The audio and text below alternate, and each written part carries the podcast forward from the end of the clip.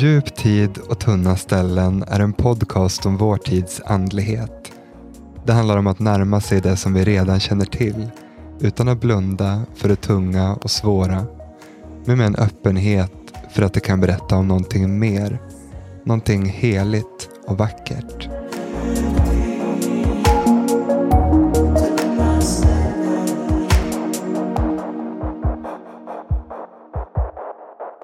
Med oss idag har vi Finn Nilsson, docent i riskhantering på Karlstad universitet. Jag heter Aron Norrhava och är präst och meditationslärare och författare till boken Djup tid och tunna ställen, utgiven av Verbum. Välkommen hit Finn Nilsson. Tack så mycket. Så kul att ha dig här och du kommer direkt nu från forskardagar. Stämmer. Och vi har haffat dig på vägen till en akademisk högtid. Precis, årets höjdpunkt inom, inom den torra universitetsvärlden när man får gå i frack och liknande. Underbart. Men idag så ska vi prata om heliga sår som också är ett av bokens kapitel. Men vi känner varandra sedan tidigare. Det gör vi. Ska vi nämna också. Ska jag nämna hur? Ja, varför inte? Du, det är ju så här att du, du är ju då uh, min frus gay best friend. Ja. så det, det, och, därmed blir det ju min gay best friend också i så fall. Ja. Lär det ju bli uh, på något Ja. sätt. Ja.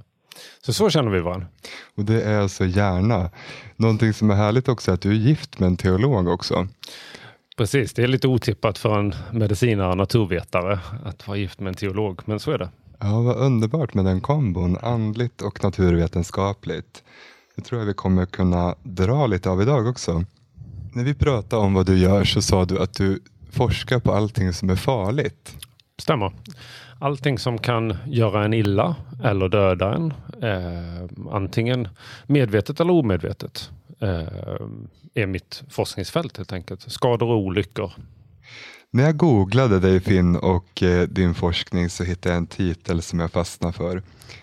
There's more to life than risk avoidance. Ja, alltså, jag kan ju sätta det i ett sammanhang lite grann.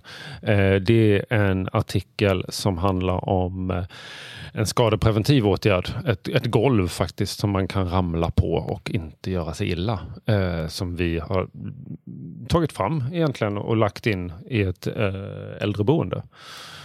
Och vi fick jättefina resultat. Så frågade vi de äldre vad de tyckte och de var fullkomligt ointresserade.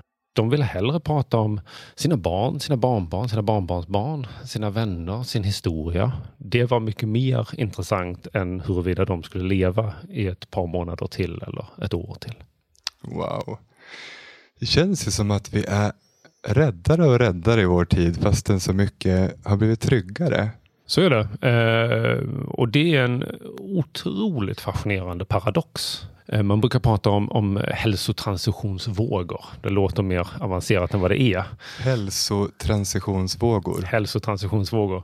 Eh, och de handlar egentligen om att, att vi på något sätt är i olika hälsovågor där olika hälsoproblem är mer eller mindre eh, dominant. Så. Eh, och då kan man säga att den första är en, en fattigdomsvåg när man har, eh, och det här följer alla länder, det är otroligt fascinerande. Alla länder i världen har följt där eh, eller är mitt uppe i det. Eh, I Sverige fattigdomsvågen, vad ska vi lägga den i tid ungefär? Ja, jag skulle säga 1800-talet. Mm. Eh, innan industriella revolutionen egentligen. Eh, då man, man hade mycket barndödlighet. Man hade mycket sjukdomar. Det här var innan antibiotikan. Eh, det var svält. Det var elände väldigt mycket. Eh, och sen kom då industriella revolutionen. Ekonomisk tillväxt eh, leder alltid faktiskt till, till bättre hälsa. Men då fick vi andra problem. Då fick vi problem som, som handlade om skador, som handlade om hjärt och kärlsjukdomar, som handlade om diabetes, som egentligen var en konsekvens av de åtgärderna vi hade satt in mot fattigdomsaspekten. Ironiskt nog så de lösningar som vi hade då kommit fram till, de gav våra nya problem. Vart är vi i tid då, då ungefär? Då är vi någonstans, piken är någonstans mitten på 1900-talet. När 1970-talet så dog flest i trafiken eh, till exempel. Eh, flest dog i cancer. Eh, alltså, alltså risken rättare sagt. Det var inte flest i antal, vi var färre. Och sen har det minskat och det är någonting som vi ofta inte har hängt med på. Vi, vi ser inte i vår vardag, vi tror fortfarande att cancer är lika med en, en dödlig utgång. Eh, och det är det verkligen inte längre. Tar man, tar man trafiken som ett exempel så dog runt omkring 1500 personer per år eh, i början på 70-talet. Nu är det 200. Eh, trots att vi har fler bilar, trots att vi är fler människor. Så världen blir säkrare och säkrare, bättre och bättre. Eh, men det som ökar nu, det är ju psykisk ohälsa, förgiftningsolyckor eh, och framförallt självmord. Eh, så att vi har bytt ut och det är egentligen lite grann om man nu ska använda samma tanke som mellan ettan och våg ett och våg två. Så kan man säga att när vi blir säkrare och säkrare så på något sätt så blir vi otryggare och otryggare. Eh, livet är svårare fast det egentligen är lättare. Det här är så intressant. Jag inleder ju också boken med att citera min mamma som säger någonting som jag tror många har tänkt. Jag kan inte förstå varför alla mår så dåligt nu för tiden. Ja, men det, det är ju fascinerande. Jag, jag, tänkte ju exakt samma sak när jag läste den. Uh, och, och det är ju en, en, det är ju obegripligt egentligen. Alltså vi har en genomsnittsålder i Sverige och det är en genomsnitt ska man komma ihåg på 83 ungefär. Och det innebär att man lever väldigt länge. Har man levt till 65, ja då blir man i princip 90 i Sverige idag. Eh, vi, vi har det väldigt, väldigt bra ekonomiskt, hälsomässigt. Eh, men ändå så mår vi så dåligt. Vi ägnar oss ganska mycket åt att försöka skapa trygghet. Alltså som att livet vore kanske mer farligt än vad det är i samtidens Sverige. Ja, men jag tror det. Och det jag inte är hundra säker, det vet vi inte, för det, det är väldigt lite beforskat, just den här nya transitionen. Men på något sätt så tror jag att vi lever kvar i föreställningar. Eh, så det är en del av det. Vi vet inte riktigt hur vi ska hantera den här nya säkra världen. Tidigare så kunde det ändå vara så att om inte läkaren kunde rädda mig, ja, då är det ju på något sätt inte mitt fel. Mm. Men om det finns ändå någon form av trend, kan jag uppleva åtminstone, där man blir man inte 83 eller äldre, då har man på något sätt misslyckats. Eh, då har man inte riktigt gjort det som förväntats. Och det, det ser man ju ofta också. Det är bara att titta på löpsedlarna där det är liksom, det här ska du äta för att inte få cancer. Det här ska du, äter du det här så får du cancer. Och det där brukar ju skifta, så det brukar nästan vara samma sak två veckor efter varandra. Eh, och då hamnar ju allting på det egna ansvaret, den egna individen, individualismens baksida på något sätt. Nästan som att det är ens eget fel om man mår dåligt. Ja. Det är onaturligt. Precis så. Eh, jag tror att vi har kommit till en punkt där det naturliga är att vara frisk, hälsosam och inte drabbas av något. Mm. Och det är inte så roligt för alla drabbas ju av något. Det är det som är lite grann problemet i det. Ja men eller hur. Och är vi liksom inte gjorda också, man tänker rent evolutionärt, för att klara av svårigheter och smärta? Ja, men jag tror det. Eh, det är inte... Jag har inte studerat historiken på det sättet, men kroppen är ju definitivt gjord för att läka. Alltså det är det ju inget snack om. Eh, och jag skrev en, en avhandling om, om fallolyckor och höftfrakturer. Och då brukar man prata om att när man bryter ett ben så blir benet, det, det, är ungefär som om du tar en pinne och sen så kör du en massa silvertejp runt. Så den blir liksom dubbelt så tjock efteråt.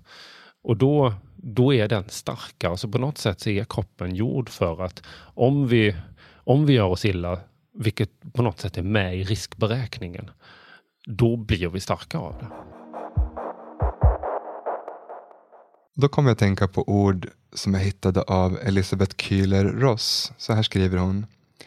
De finaste människor som vi mött är de som har genomlevt motgångar, lidande och förluster och som har funnit en väg upp ur djupen. De är individer som har utvecklat en känslighet och ett sätt att navigera sina liv som fyller dem med ömhet, medkänsla och engagemang för andra. Beautiful people do not just happen, skriver de på originalspråk. I boken så kallar jag det här för sockerrörsmänniskor utifrån en dikt som också handlar om precis det här som hon beskriver.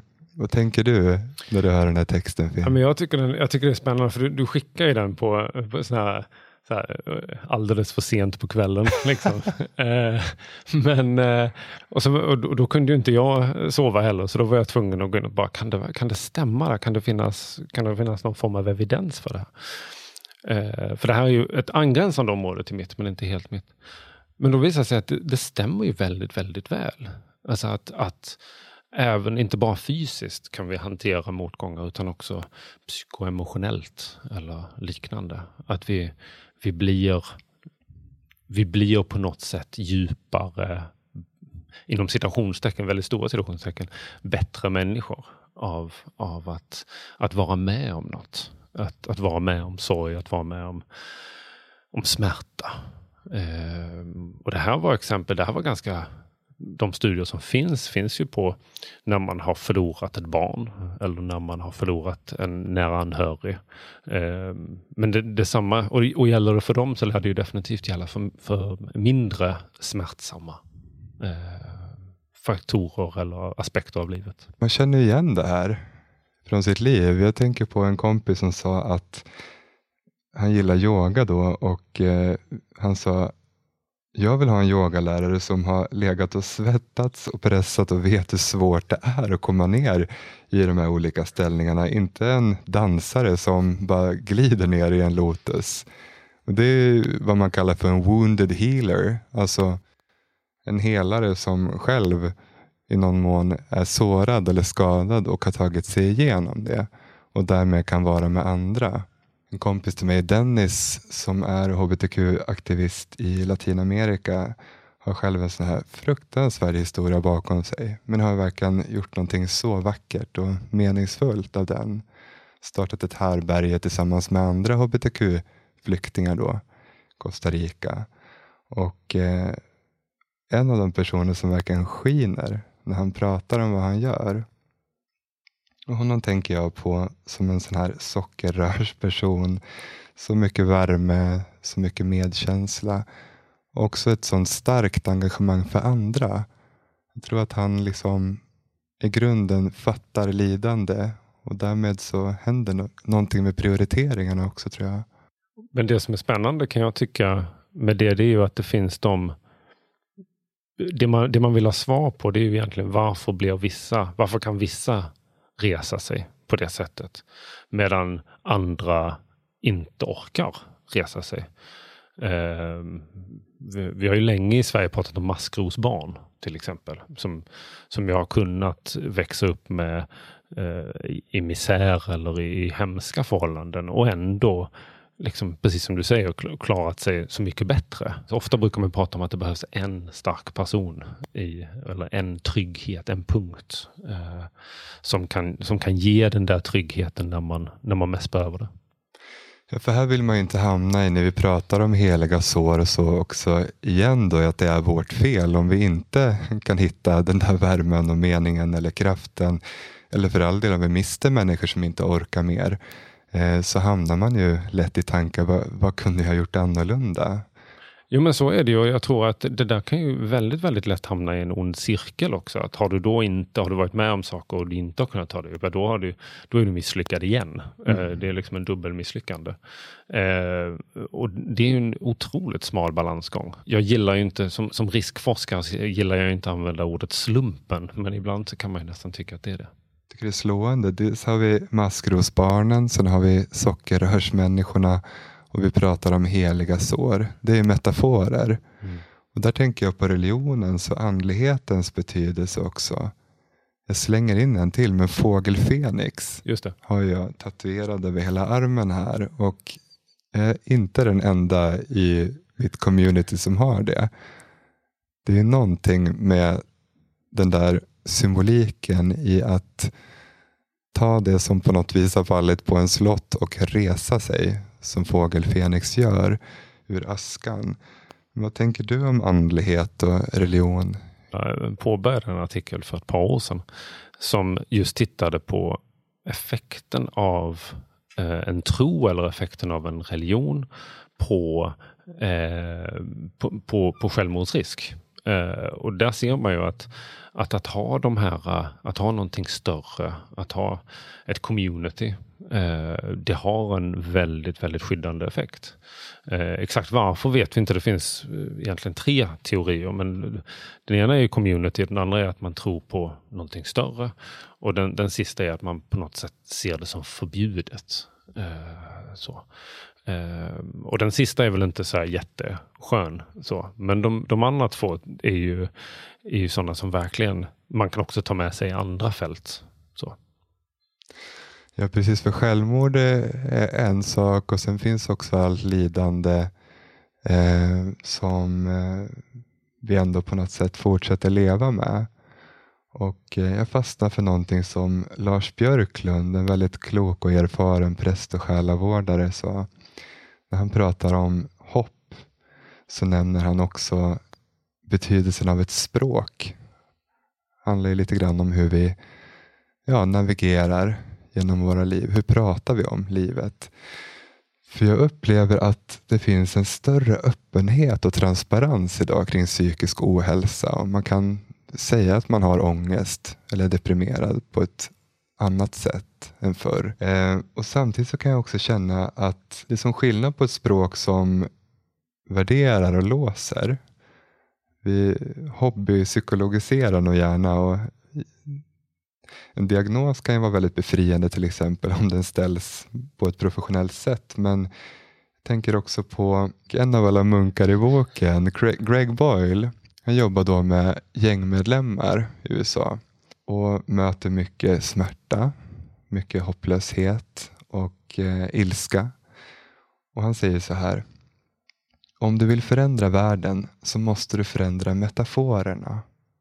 Det handlar också om hur de pratar om sina liv och eh, att det ändå gör någonting med oss. Han eh, säger att det handlar alltid om flykt från sin historia, från smärta. Det kan vara frånvarande farsor, våld och eh, olika former av maktlöshet. Men jag tror att det finns en, en eh, alltså språket är ju, är ju fascinerande och när du säger det att, att vi blir allt bättre på att kommunicera kring hur vi mår och acceptansen för det så skulle jag nog vilja säga att det är till viss mån en sanning med modifikation. Eh, tittar man på den allvarligaste då, slutet av psykisk ohälsa, det vill säga självmord, så är ju den väldigt, väldigt ojämnt fördelat det är framförallt äldre män. Det är framförallt äldre män i skogslänen. I skogslänen? I skogslänen, ja. Eh, Värmland, Dalarna, Jämtland, Hälsingland. Eh, glesbygden? Glesbygden väldigt mycket, fast det är tydligt när det är just alltså, län som är också skogsbaserade. Och där kan man ju ändå spekulera i att det inte finns en samma förmågor eller acceptans för att kunna prata om, om hur man mår. Eller att mm. kunna också, vi vet också att väldigt många av de som, som begår självmord har precis fått en Alzheimers diagnos. Du vet vart det är på väg. Eh, och då tar du saken i egna händer. Och där är ju egentligen baksidan av, av diagnostiseringen, precis som du är inne på. Ja, precis. Dels är ju stad och landsbygd en bit där, tänker jag när du pratar om skogen. Men också tänker på mitt eget community, hbtq-gruppen. Där har vi också rätt hög psykisk ohälsa och även en självmordsstatistik som är smärtsam. Min självbild är nog att jag är en mjuk man som har ganska nära till att prata om känslor. Men det finns ju också på något vis olika tak för det där också. Vad det är vi pratar om och med vilka. Jag tror att de flesta av oss har kanske ganska få personer som vi verkligen kan vara öppna om vår smärta med. För mig har ju tolvstegs eh, sammanhanget varit otroligt kraftfullt för att verkligen på riktigt öppna upp eh, och bli hörd och eh, få kontakt. Just för män så är ju det ett problem. Det, det, det är ju någonting som faktiskt inte har förändrats särskilt mycket. Eh, trots den den jämställdhetsvåg som ändå har kommit, liksom, som inte bara har gällt kvinnor utan också män, så, så är, det, är vi ändå fortfarande väldigt kvar i de traditionella sätten att män inte pratar så mycket och att det finns ändå någon form av manlighetsnorm att inte prata. Och mäns våld mot kvinnor är en viktig fråga som också lyfts allt mer. Men mäns våld mot män också tänker jag på. Jag hör ibland ungdomar som berättar hur skräckfyllt det är att hamna på fel sida när man är på hockeymatch till exempel. Alltså väldigt aggressivt. Så att jag tror att en del av den här vreden som finns också av att inte kunna öppna sig om det som är tungt i livet riktas utåt. Så och är det ju definitivt. Annan smärta riktas inåt. Ja. Apropå självmord, tänker jag, självskadebeteende. Verkligen. Alltså, självskadebeteendet är ju, den är ju faktiskt lite vanligare bland kvinnor. Eh, men när det gäller våld så är det ju våld man och man som är det absolut vanligaste. En otroligt mycket större andel av de som utsätts för våld som är män som har blivit utsatta av, av andra män. Och då är det ofta i publika utrymmen.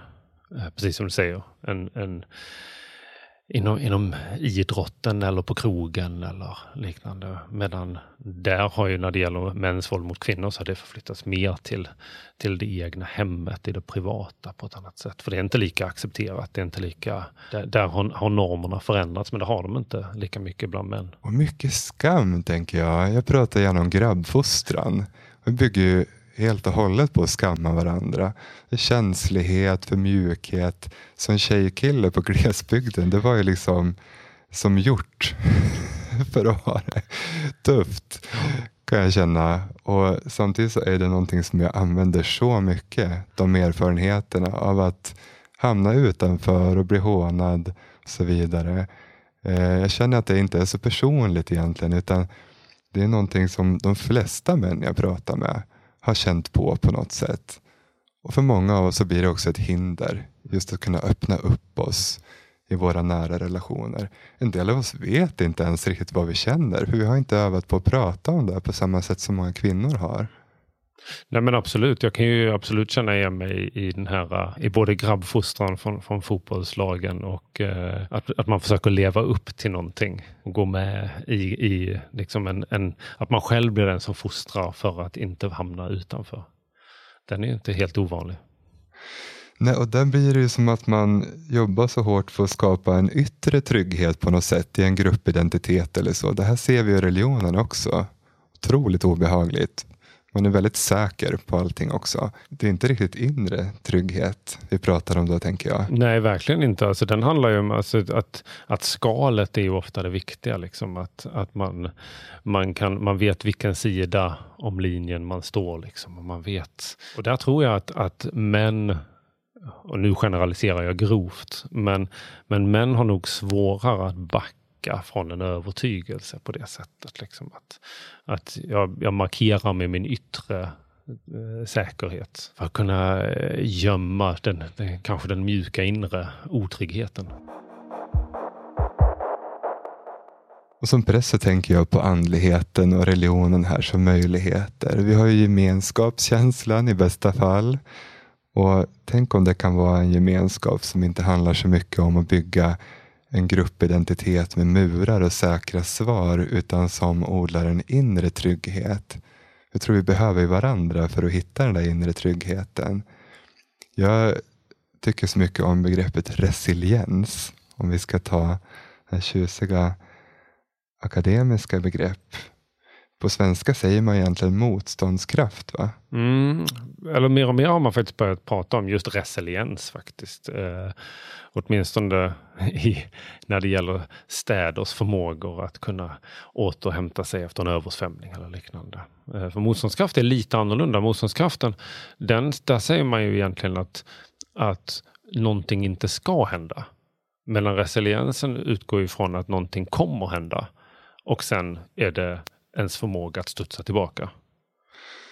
Precis, och jag menar i min tradition så pratar vi om död och uppståndelse då som kraftfulla metaforer mer än bokstavligt. Jag minns också när jag var liten och hade väldigt mycket smärta i mina öron när jag var öronbarn. Och då brukade min mamma, hon gav mig medicin också, tack och lov. Men eh, det hjälpte liksom inte hela vägen. Men så tog hon upp mig i sin runda famn och eh, andades i mina små öron. Och det där kan jag känna som ett kroppsminne, liksom att hon eh, gav mig något slags resiliens i det. Att ja, det gjorde jätteont, men jag kände mig inte ensam när hon fanns där. Och så där brukar jag tänka också eh, kring Gud. Som en läkande och hoppingivande närvaro som är väldigt nära.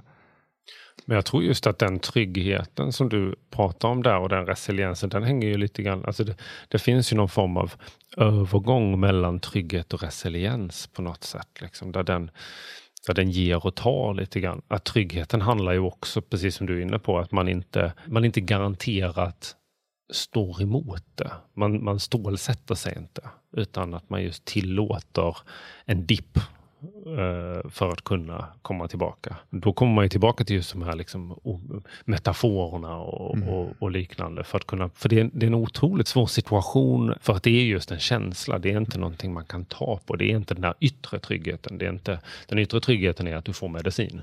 Men den inre tryggheten är den här värmen eller den här mjukheten kanske. Om man tänker mellan hårt och mjukt. Och vi hamnar i metaforer där. Jag tror att det är det enda språk som fungerar i det sammanhanget. Jag kommer att tänka på Lemonade Adventures. Vill du berätta om det?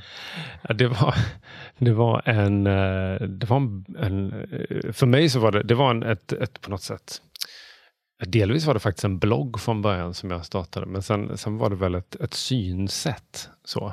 Um, och den, den kommer ju från det här uh, talesättet uh, If life gives you lemons, make lemonade. Uh, så är livet riktigt surt och, och så, här, så lägg till lite socker så blir det bra.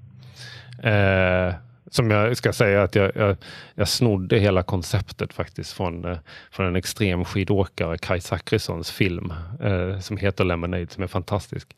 Men eh, det, det, det, var efter, eh, efter en skilsmässa, efter att jag skilde mig, som jag skapade det för att på något sätt ge, ge mig själv kraft att kunna komma tillbaka. Jag tänker också på Beyoncé som också dyker upp i boken. Du vill ofta gjort... återkomma till Beyoncé. Ja, det är någonting med Beyoncé, eller hur? Vill vi inte alla återkomma till henne ständigt? jag tror hennes skiva hette Lemonade. Ja, du hävdar det. Jag har ja. faktiskt själv inte lyssnat på det, men jag, jag litar på det. Jag hörde att det där uttrycket med citroner och lemonad kommer från en kristen anarkist från början. Det överraskar mig inte i så fall. Anarkismen vet jag inte, men det kristna åtminstone. Om vi pratar om andlighet som möjlighet och resurs också, så tänker jag på, alltså religion kan ju också bli flyktmedlet från det som är smärtsamt i livet. Man pratar ibland om en spiritual bypass. Alltså istället för att möta det som är tungt och jobbigt så idealiserar man istället eller jobbar mycket med den här yttre tryggheten. Men när vi håller på med kontemplativ bön, alltså kyrkans meditation, vad vi gör egentligen är ju väldigt mycket att släppa taget och börja om gång på gång med hjälp av våra andetag eller ett ord. Men det är ju spännande att den rörelsen kommer nu. Tänker jag om man återgår till det vi pratade om i början. De här äh, vågorna, hälsotransitionsvågorna och trygghetsvågorna. Liksom för den, den stämmer ju egentligen väldigt väl överens med det. Nu har vi skapat en yttre säkerhet. Liksom vi har våra böcker, vi har våra liksom, dokument som säger att så här är det. Här säkrar vi upp liksom, våra murar på något sätt. Och baksidan av den blir ju att ofta så, så blir innehållet ganska tomt eh, när, när, skalet är, är tjockt. Och, och där, där tycker jag det är väldigt spännande eftersom det ändå är en, verkligen en växande rörelse. Eh, eh, och som med allting annat så är det egentligen bara en återanvändning. Det går ju in i liksom recycling-tanken eh, också. Att man går tillbaka till någon form av rötter för att sen kunna lyfta fram det igen hur traditionellt som helst egentligen. Men det ser lite nytt ut. det är lite fräsigare. Liksom. Och väldigt kraftfulla verktyg. Jag tänker på en berättelse ur ett buddhistiskt sammanhang. då. Jag tänker på den buddhism där man också mediterar. Många västerlänningar åker ju till Asien också för att lära sig mer. Jag hörde en meditationslärare berätta om eh, en plats, jag tror att det här var i Thailand eller Burma. Där bor västerlänningar som är munkar eh, vid sidan av ett eh, kloster där då asiatiska munkar bor. Och det är en kvinna i det här communityt som är så driven och en så viktig person för allihopa. Och sen då så är hon bara borta. Och hon är borta i flera månader och eh, folk undrar såklart vart hon är. Hela gruppen liksom påverkas av det här. Och så en dag är hon tillbaka. Born again Christian, alltså verkligen evangelikal. Och eh, vill verkligen att människor ska liksom bekänna Jesus Kristus som sin räddare.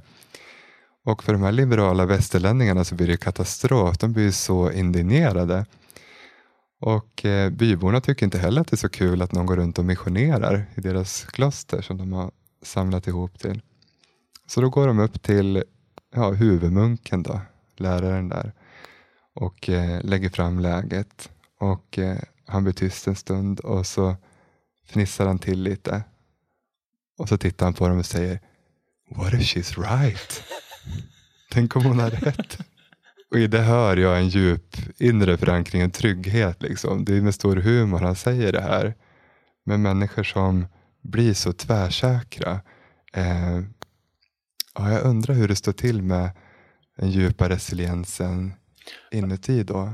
Ja, det är ju väldigt, väldigt spännande. Jag tycker, jag tycker det, det där är en helt fantastisk berättelse. För det blir ju just den här, eh, den här paradoxen som är, är så fascinerande. Liksom. Att, ja, men, varför behöver jag den här eh, starka övertygelsen också? Eh, man skulle ju gärna vilja vara den där munken, känner man. Jo, men jag tänker också för oss, för mig, vad i mig är det som blir så förorättat och kränkt och ilsket?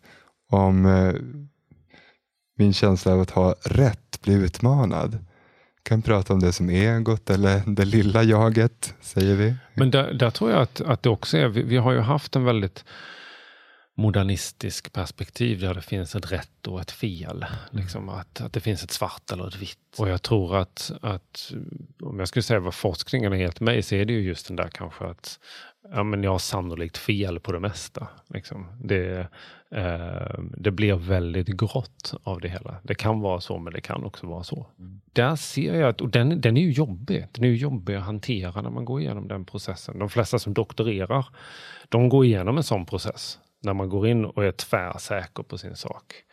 Och sen så börjar man inse att ja, det kan vara så, men det kan vara på ett helt annorlunda sätt. Jag kan också ha helt fel. Och det finns det ju någonting enormt existentiellt jobbigt i. Känns ju smärtsamt. Jag tänker på Richard Rohr, en franciskanermunk som är med i boken. Han sa så här. Your job as a priest is not to be correct all the time. It's to stay connected. Mm. Alltså när jag får kontakt med djupet i mig, då händer någonting. Precis. Mitt sätt att möta dig, ja. min omvärld. Men tre snabba har vi tid med. Ja. Är du redo Finn? Fyll i den här meningen. Världen behöver. Bli mer grå. Gud är. Jag, jag skulle nog säga att jag vet inte. Skulle jag nog säga. För att lite grann anknyta till det förra svaret.